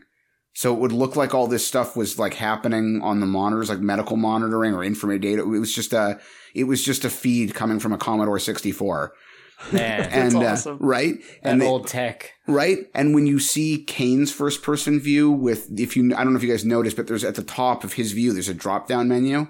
That was aped from um, apple os 6 because that's that's the way their interface worked. That was their GUI. yeah so they they made one of them look like it had been adapted from ms dos and the other looked adapted from an apple computer Uh, I'll say Kane's face looks better than all of Lawnmower Man 2. yeah well and so Dude, some serious lawnmower man vibes. right but uh, i agree with you josh and that was real quick that was uh, that was considered really cutting edge when they did it because they sent tom noonan to a special effects studio that used a laser rig to take they basically took 360 degree uh, readings models of his head using lasers on a jig and the technology was primitive at that point but they had him make various different expressions for the machine smile frown open your mouth close your mouth this that the other thing and then they used Look horny. right? then they used all of the modeling to create the CG face that went into RoboCop 2. So like, yeah, certainly doesn't look current anymore, but given the era, it was it was a big deal, and it still looks neat. It still looks neat. I- yeah, I think it looks pretty neat. the practical effects, the models and stuff in this movie, especially when we get to the last fight between Robo and RoboCop 2, I love it so much. It's so good. It's so good. It is so good. And I think that like that, that CG face they did for Kane was great. But I think one of the things they did really well with this film was avoid peppering in a lot of that early nineties CG. Cause when there's only a bit of it, you can be like, okay, that's fun. But if they, if, there, if there's too much of it there, I think the old CG becomes distracting. Okay, yeah. I, I mean, I agree with that for the most part. Yeah. But we we'll get to that pretty Yeah. soon, actually, because Robo Kane, which is they call him RoboCop two, he is alive. Basically, Faxx says, "All right, you do missions for me, and I'll give you Jet, But do you see? or not Jet, Nuke. I'm thinking of Fallout again. I'm also going to give you this magazine. Um, now, but you, you, the the vial of nuke that they've got for him is like the size of the vials that made the turtles mutant ninjas. Like, they give them a TCRI canister. yeah, they're huge. They're huge, and like, look, you've got the rest of your body too, but I mean, it made Tokka and Rahzar. right? You you put something in your body, a drug. The part of your body it's most interacting with is your brain. The, like it, setting parts of your brain off is what makes you feel messed up to begin, whether it's dr- drink or whatever else. So like, uh, I mean, obviously it can affect the rest of your body too, but like you can you can OD just overloading your brain with any given chemical substance. So even if the rest of your body's okay, so like Kane's brain is in this body. How much nuke can enter his brain before it just fries the fuck out? It's like giving Just somebody ODs immediately. and Right? Dies. like if you you put somebody's brain in a robot body, it doesn't mean you can inject a gallon of heroin into that brain. Like it doesn't work that way. The wires can take it. right, yeah, his brain will be fine. It wouldn't have been before, but now it's all right. They basically send Kane on a killing rampage to his old crew, right? Yeah, the old man executes Order 66. Well, there's so there's an important catch here. After Robo and the cops capture Kane, and while his brain is being transferred into this robotic body, Hob, the kid, has basically decided he's going to take over the operation. He knows what's going on with the city, partly because the city is having a ridiculous televised fundraiser to try to save itself from bankruptcy and ending up being taken over by OCP. So Hob calls the mayor at this this fundraiser, televised fundraiser, and Man, that violin guy. right? That guy was a real contortionist. I don't know where the hell they found him, but he was a real contortionist. Um, and uh, uh, he calls the fundraiser and, and says, "I'll give you all the money you need. I've got everything. I'm going to bail the city out from this whole problem. You just come see me." At my office, which is a warehouse in the middle of nowhere, abandoned production facility of some kind. Classic RoboCop. Classic RoboCop. So yeah, the the the mayor goes out there. Meanwhile, OCP's attorney gets wind of the fact that this is happening, and Faxx and the OCP attorney and the old man and Johnson realize as a group that if the city gets bailed out, the company's going to be out tens of millions of dollars and won't be able to foreclose, which completely fucks up their plans. And the only way they can stop this from happening is if they stop this deal from happening. So And the only way to stop a deal is to murder everyone involved. Right? And especially No witnesses. Right? Especially once you've somehow deduced with no leads whatsoever where this secret meeting is secretly taking place. They never explain how they oh, know where these people for are the- meeting. For the, for the, for the plot, Steve. Right? You know? But yeah, somehow they figure out where this meeting is happening. The only thing I can come up with is that maybe somehow Kane's brain still remembered where this kind of meeting would happen. But like, how do they ask him? He can't speak? I don't know. Anyway, They they have a scene with uh, the mayor's right hand goon who sells the mayor out. He says, "When Oh. you guys take over the city," he's like, "We'll remember you." That's right. He plays the Joe Pantoliano role from the original Matrix. Basically, he goes. He that's right. He Yes. Goes to OCP and basically says, "Here's what's happening. You guys want to do something about it. This is the way you can do something about it." So yeah, the old man and Faxx and Johnson and the lawyer decide that they're going to send RoboCop two to kill Hob and. Uh, the woman's name I can never remember, but a, a Angie. woman, Angie, thank you, Angie, who was who was basically Kane's girlfriend, and uh, and the mayor and anyone else who's there. Okay, Kane's going to go kill all of them to prevent Angie, this deal from who's happening. been warning Hob that you know Kane's going to come back in the last act of this film and murder all of us. right? She she passed away in the last year or so. That actress. Ah. I, I was really unfortunate. Apparently, real quick, Corey might find this tidbit kind of interesting. Miller liked her so much before Miller got so fed up with this production that he decided to quit movies for years. He was initially planning on following this up at some point pretty shortly thereafter with a film adaptation of Elektra. And he wanted to cast her as Elektra. Oh. He actually verbally promised her the role, and then the movie ended up never happening. Well, there was a different version that yeah, there was a different Elektra that happened years later that shouldn't have happened. Let's do a podcast on it, Steve. I know. I don't want to sit through it again. I hate Jennifer Garner. Anyway, I knew I wouldn't be able to bring you into that one. I mean, I might do it anyway, but I'm going to spend most of the movie talking about how her and Tony Robbins could probably literally eat the earth between the two of them with their huge square python jaws. Uh, anyway, oh man, why you gotta bring Tony into this? He didn't do nothing wrong. no, he's, at least he seems easier to put up with than her, He'll hypnotize you though. right? Ah. Shallow Hal needs a gal. Oh boy, what another terrible movie. Eventually, Jack Black will be in a good movie again. I just don't know when. Jumanji three. Oh, that's no, it's not going to be that. Kung Fu Panda Five. Oh God. Just to give the audience like a quick description of what we're dealing with here. Hmm.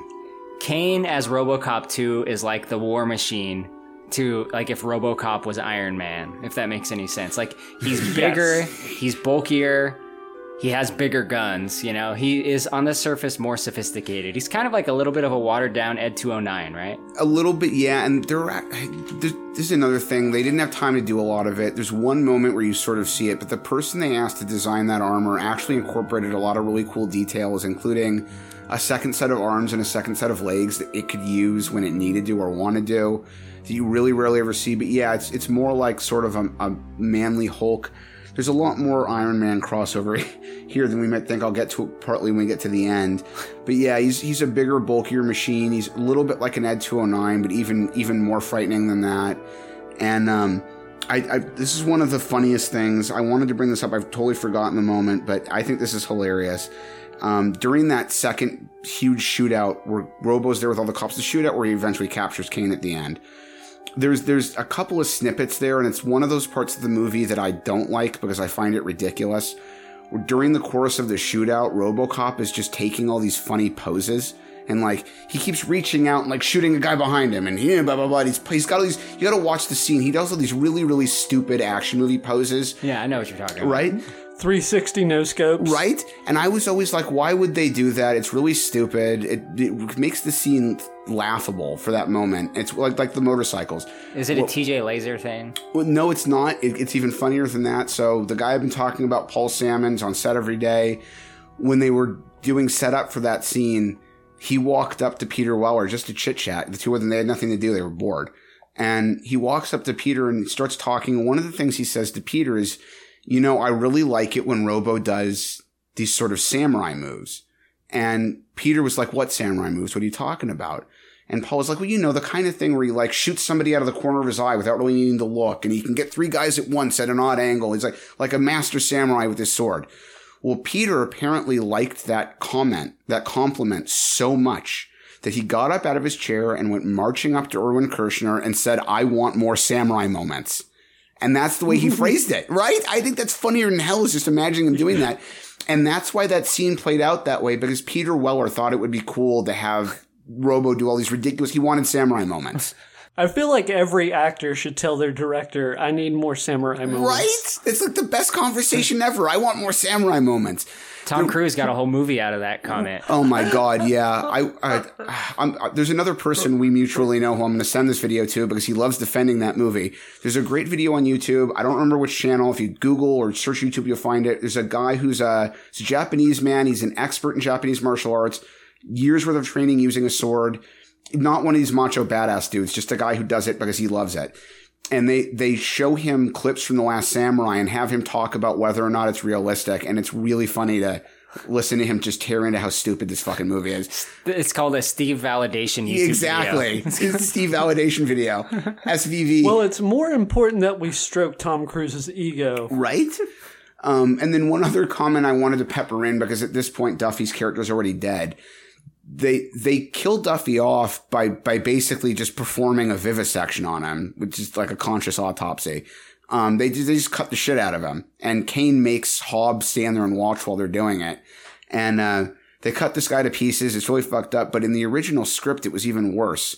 They were originally going to leave various Duffy body parts in just places for cops to find, and it was going to be like an ongoing part of the movie that like they didn't initially realize that that Kane's people had gotten Duffy until they start finding his body parts, and then eventually they find the core of his body. And Ooh, yeah, it morbid. right? It would have been pretty pretty gnarly. Yeah. Man, if only we had expanded on that and cut out the wife Right? thing for like 20 minutes. Oh man. Uh, yeah, absolutely. And in one of one of the early drafts, and this is a funny thing to mention while we're talking about Kane's brain going to RoboCop. In one of the early drafts, for some reason, I don't know whose idea it was, there were going to be two brains in that body. They, there was supposed to be part of the subplot where they thought that maybe they could balance Kane out with a second brain. So they put two brains inside RoboCop 2, but they don't get along with each, excuse me, they don't get along with each other. And that idea, I'm glad they didn't go with. It's a bad idea. That is bad. Yeah. Josh, do you think Angie really wanted to fuck Robo Kane? Oh, totally. She's Man, hot for that dude. I think she'd do anything to just not get murdered. You know? Do you know how many things that robo hand could do? Or undo. in the scene where Kane finds her and kills her while he's killing everyone else uh, in there, almost everyone else, in the part where Robocop 2 grabs her by the head, it's models, including her body. But then there's a, a cut to her dead body hitting the floor, and that's really her. They sort of dropped her from off frame. And she didn't get hurt, but she was able to twist her head and neck in such at such an extreme angle without hurting herself. She didn't she didn't get injured. Um, for the sake of the scene that when they first dropped her, people on the crew actually thought that they'd broken her neck. there was a moment where they thought they'd killed this actress on set, and they were like, "Holy shit, what the fuck just happened?" Yeah, That's good acting. right. That's good acting. Uh, one other thing I thought this is pretty awesome. As per normal, when you're working with something like this, the RoboCop 2 model, there were actually various models, just like with Ed 209. Some of them are as little as a couple inches. Some of them are way bigger than that, considerably bigger than that. They needed at least one one to one scale RoboCop 2 model for the film so that they could have it in, during scenes when a human actor needed to really be able to interact with it. So the one to one scale Robocop 2 armor model that they built was nine feet tall and weighed 800 pounds. Oh. And it was so massive that they couldn't come up with a remote controlled motor system that could articulate and operate it properly. So they had to do it old school puppet style where they attached rods to the back of the robot at different points and had puppeteers in black costumes hiding from the camera operating his movements using the rods. They didn't do that for every scene, but in the scenes where they needed the full sized robot, that was the only way to do it. I wonder if that still exists in like a film museum. Oh my god, shit. I hope so. Some of that stuff gets destroyed. I know there are guys that have bits. That there's one dude. I don't think he's American. I think he's been Europe somewhere. There's one dude who's got almost the entire Nostromo set from the original Alien, literally inside his house. You can just walk through the ship, you know. But a lot of that stuff gets destroyed over the years if somebody who loves it doesn't doesn't take it. Right. Yeah. I mean, we can kind of get to like the last act here. Uh, Hob, the kid, who's like the henchman villain, he dies, and you know, whatever. The RoboCop like holds his hand or whatever the fuck while he's dying. but the big thing is that OCP unveils RoboCop 2.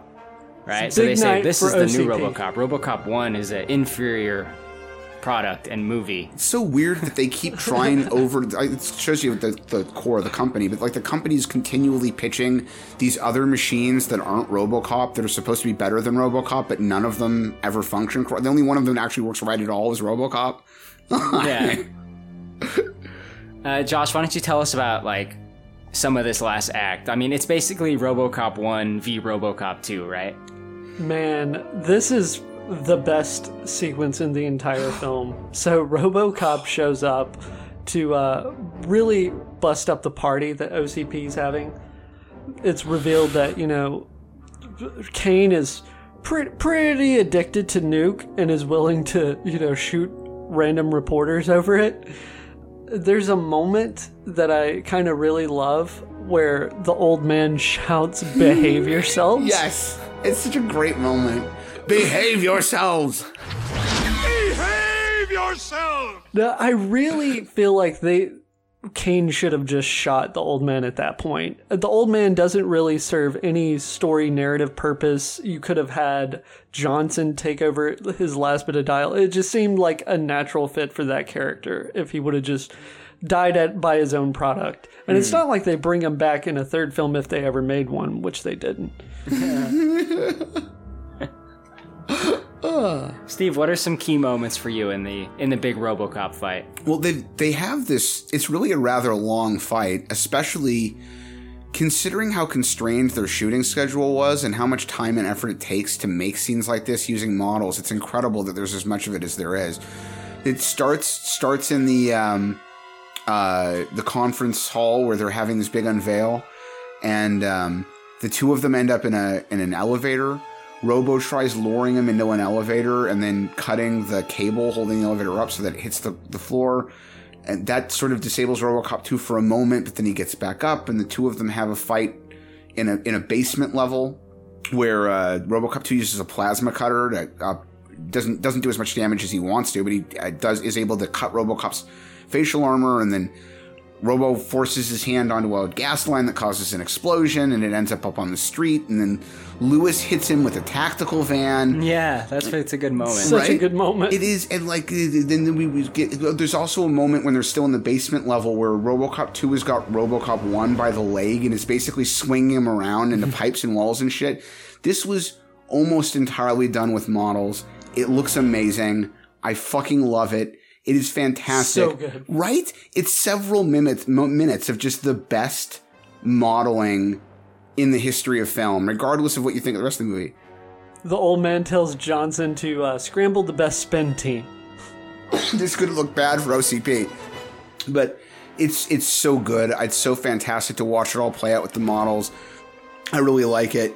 I, I enjoy every minute of it. The, I, I'm going to tie the two of these together. There's a moment I forgot to mention a little while ago. While they're still transitioning Kane from his human body into the RoboCop 2 body, they perform surgery on him. They remove his brain, And then there's a scene where his brain, spinal cord, and eyes are being kept in a like a tank. Yeah. Um, It's so that such a 1980s moment for a It is. 1990 movie. I love it. I love that moment. I love that effect. Speaking of props, I'd like to own. If I could own that tank with the mm-hmm. brain, eyes, and spine in it, I absolutely would. I know people would hate it, and that's totally fine with me. I don't care who hates it. Like I want it in my living room. But Got um, Kane's uh, brain stem Right? just chilling. It's such an incredible looking thing. There's a very similar effect in a movie. I don't know if either one of you's ever seen it. There's a movie called uh, City of Lost Children. Yeah. And one of the characters is basically a brain being kept in a tank. Yeah. And which I also love. I want that tank also. There's some uh, good like set design and props in that movie. It's a man. beautiful movie. Yeah. Yeah. They so they made they made the tank that that was being kept in, and they had to make the brain, spinal column, and eyes.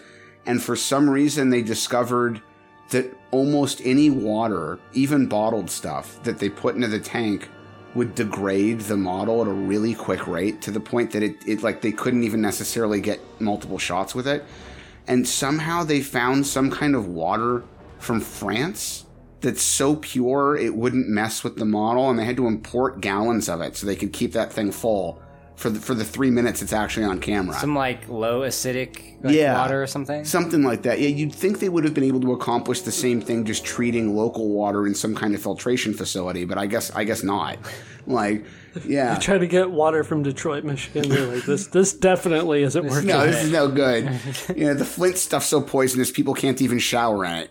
Which is actually sad. It is really sad. I feel bad for those people. Um, but this plays out again. I'm going to tie the two together now at the end where they eventually set it up so that Robo can get up on a on a sort of rooftop and jump onto Kane's back. He doesn't seem like the type type of hero that jumps normally. You know. No, no, and you can tell trying to make that fight work where he's hanging on RoboCop's 2's back was difficult for them stunt wise and effects wise. But it, it does mostly look really good. There are a couple of moments where it's a real person, but it's mostly models. And Robo manages to get his gun out and angle it so that he fires into Kane's neck a few times. And the whole fight looks really incredible. And then it sort of culminates with Robo being able to open his head and remove his brain Pulls a fatality. pulls a fatality, and when when RoboCop two flings Robo off his back, Robo one manages to take the brain with him and then smashes it on the cement. That took a tremendous amount of work for them to make because they needed to make something that could hold up inside liquid without like dissolving or getting mushy that would also look real when he smashed it. It took them days to figure out how to make it properly and they ended up making the brain out of some kind of algae. But uh uh yeah, the whole thing is fantastic, but this is if you remember the fight between Iron Man and, and Iron was it Ironmonger? The end of the first one? I forget what they called that guy. Yeah, Jeff but- Bridges. Yeah, Ironmonger. Ironmonger, yeah, th- like this that end of I- the first Iron Man rips off several moments from RoboCop, to including the the brain removal. So Well, I, I wanted, like, I feel like Iron Man 2 kind of ripped off this when they have the failed Justin Hammer ro- uh, Iron Mans. Wow. Yeah, I'm starting to see the shades of it. Yeah. Absolutely. Absolutely. You know, I I mean, that's going to go off topic here for a second. The one other thing that really pissed me off is not nearly enough usage of, of Rhodey. A War Machine should have appeared way. This scene was the two or three where the two of them land and they do the circular shooting. Shit, where they've got all the, the other droids coming out. That shit was awesome. It was two. Yeah, that scene was fucking awesome. It was the best part of two. That scene was the best part of two. I mean, it was no wonder it was like the big trailer moment. yeah. Fucking A, Are you man. are you telling me you didn't want more of Mickey Mickey Rourke saying I want my bird? No, yeah, that that was a really bad choice. That was almost as bad a choice as casting Jamie Foxx as Electro, and nowhere near being as bad a choice as bringing Jamie Foxx back as Electro for this new movie. It's a bad idea. I'm sorry, Corey. It's a bad idea. It was bad It the is. first time. It's gonna be bad this time. It is. I I, I agree with you, Steve. What are these people smoking? Something really powerful, right? Sony just wants to be Marvel so bad. It's yeah. It's sad. I can get down with them, like as a core concept, multiverse idea. Totally, I'm on board, but not like this. This is the wrong way. Not this like is the wrong. This is, you're going going about it the wrong way. Right. Stop what you're doing. Yeah, stop doing this now. Let's just start over. Like, They, I mean, they they tried a similar thing with Ghostbusters. Like their initial, I talked about it on the Ghostbusters 2016 pod, but they they really just were ch- trying to get a cinematic universe. They're gonna. T- they're going to try to do a cinematic universe at any angle they possibly can. Yeah, for sure. It's just like Man, how's that dark uh dark universe working out? That's Universal, yeah, them too. Yeah, I know, but like yeah, everybody's trying to do it. You're not wrong. I agree with you. The movies have not been good, but that one I'm really sore about. I mean that sincerely because Universal is famous for the monster movies it produced way back when. They own the largest back catalog of films of any studio on the planet. A modern, like sincerely done, but fun and dark, like rebooted universe featuring those characters could have been so cool. Like Van Helsing, the Wolfman, the Creature from the Black Lagoon. They could have had such an awesome series of, of movies going, and just every single one that they did, they raped. they fucked up every the one. problem is they're afraid to do horror movies with their horror movie icons. yeah. They are. Well, Steve, I don't know if you uh, listen to our Mummy podcast, but at some point we are going to reboot the Dark Big Dumb Movie podcast. Yeah. Well, I like I that that was another one is like they decided retroactively that that the Brendan Fraser mummies weren't part of that universe and they were going to redo it with Tom Cruise. The whole thing's just so bad. Van Helsing was horrible. God, that movie was horrible. Anyway, Well, the way the movie ends, Steve, you talked about RoboCop 1 meeting RoboCop 2.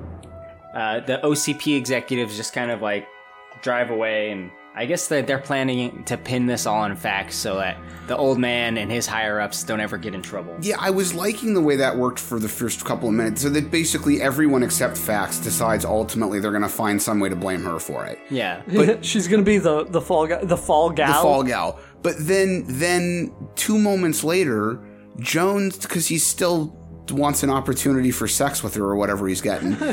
two minutes later, he takes her away with him in his limo, and it's like, yo. Everyone, including the press and a bunch of cops, just watched a machine your company built murder a bunch of people, and you're gonna blame it on her.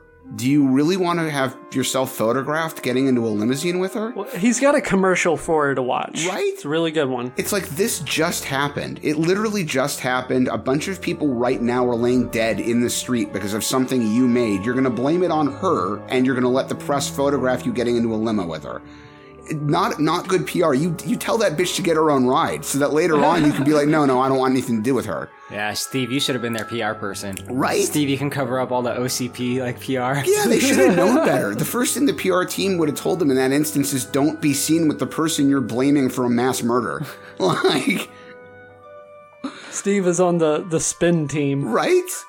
Uh, to that effect, real quick, uh, two small points. Uh, the OCP flags you see littered around the film during the movie are very reminiscent of um, Nazi flags from World Oh, War II. yeah. Oh, I was going to point out their their security officers are very Yeah. SS looking. The, with the black uniforms? Absolutely. And uh, even there's the moment where Dick is not Dick. I keep going back to Dick Jones, where the old man is uh, walking into the OCP building, and Leeza Gibbons' character asks him. The reporter asks him, "Are you guys gonna use City Hall? Why aren't you using City Hall as your base?" And he says, "Because that's a it's corrupt building, blah blah." And we're doing here. But if you look, if you look at the front of the OCP building, they've got these long, sort of hung rectangle shaped OCP flags draped, and that's very reminiscent of the way Nazi flags were draped at some of the speeches that Hitler gave, which is pretty crazy. But then also, in addition to that, in every scene where you see Johnson and the old man walking together, and in the first movie too, they always have their hands positioned in the same way as each other, and they're always walking in lockstep with each other. And it very much that like Johnson is clearly like the programmed successor. It's very obvious, like he's doing things in the same way the old man would, you know? Uh, kind of a subtle touch. That is nice. Yeah. We're gonna do ratings pretty soon, but before that, Josh, do you have any final words about the movie? Anything we missed?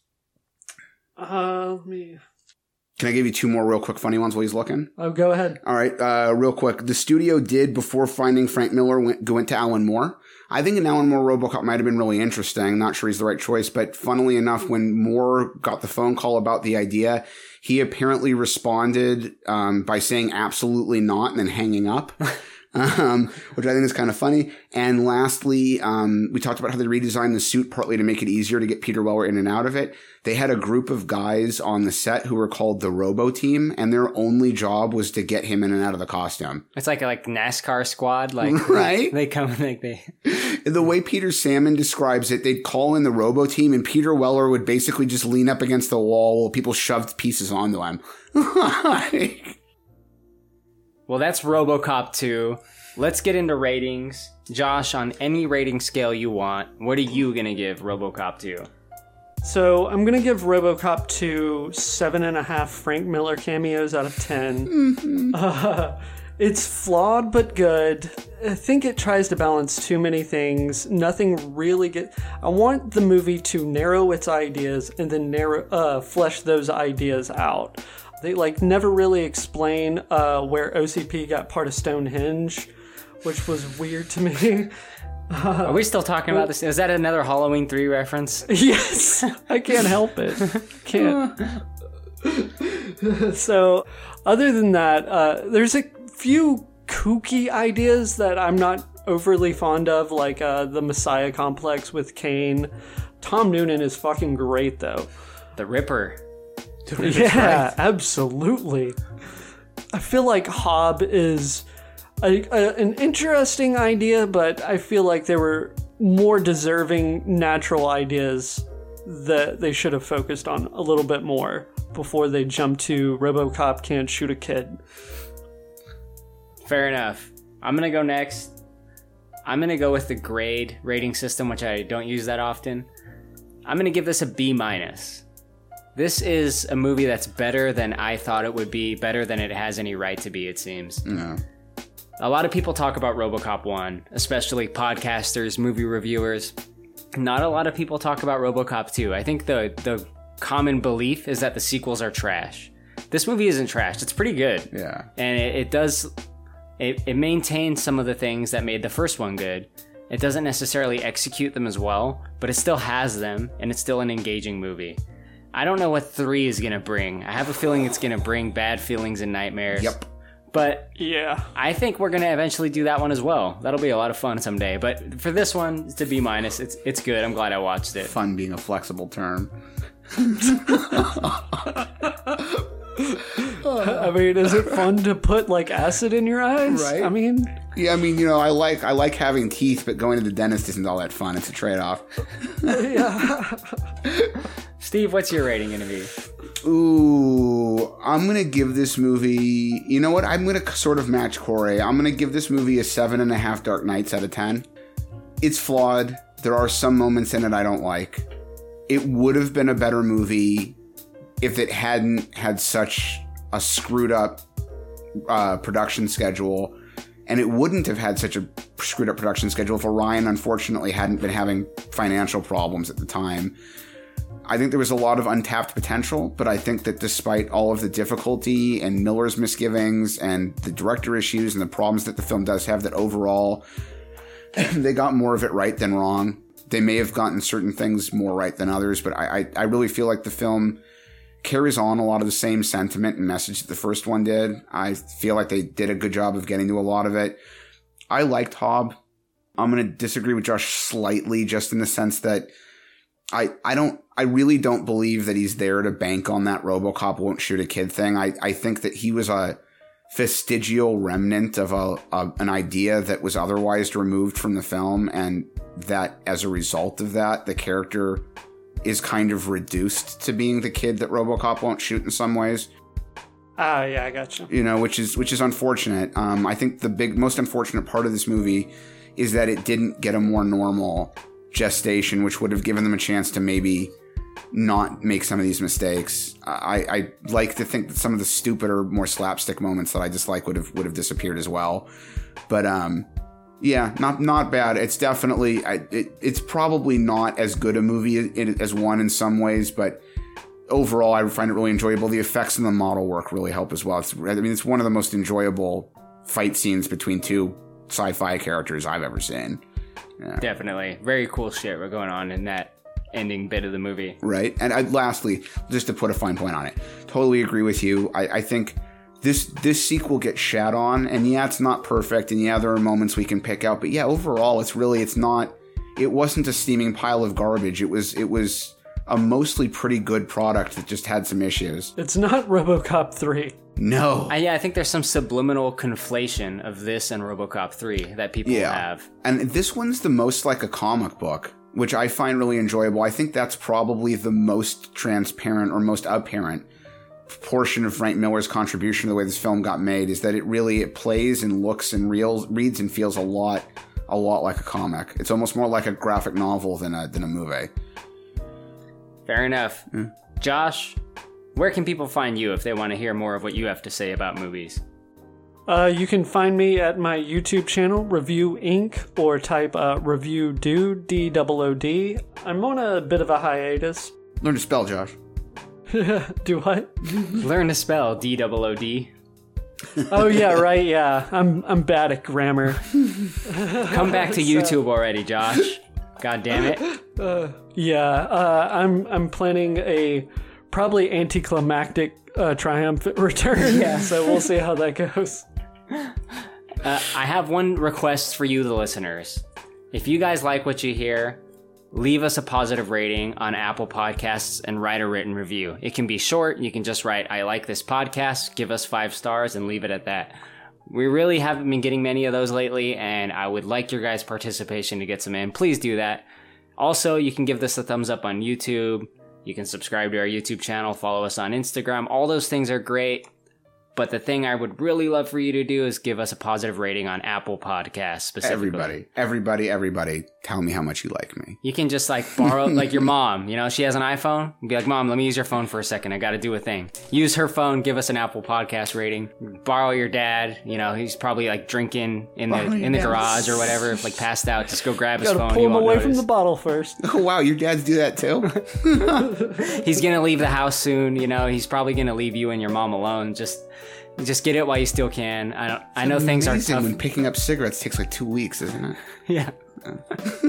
Look, we know you have rough home lives. All right.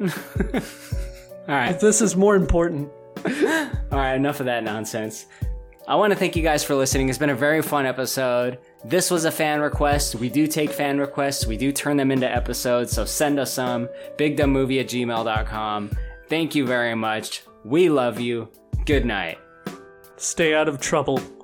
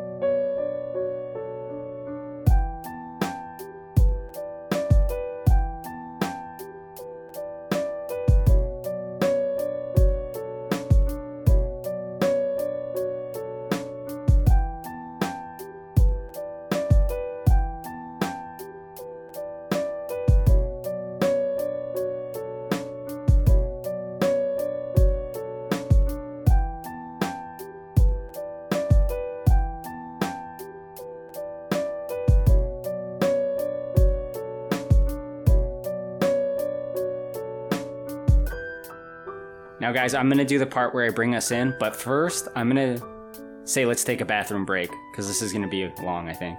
Yeah. So I'm going to take a bathroom break. Josh, if you want to take one, now's the time. I'll be right back. All right.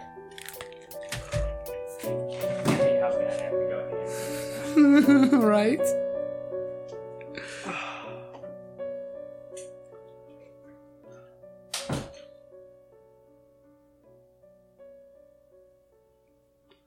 So the Star Wars prequels, huh? what about them prequels? Holy shit, dude! Uh, Hayden Christensen is so fucking awful. He is. He's terrible. Even Natalie Portman managed to somehow not be very good in those movies. Dude, nobody's good in those movies. like, um, Ewan McGregor is such a fucking awesome actor, and he's just so awful. Yeah, and I, I feel the same way. And everyone's got this mega hard on for for him as Obi Wan, and like I get it, and he does sort of a good Alec Guinness uh, impression, but I just I, I don't understand why there's such a massive love fest for that performance.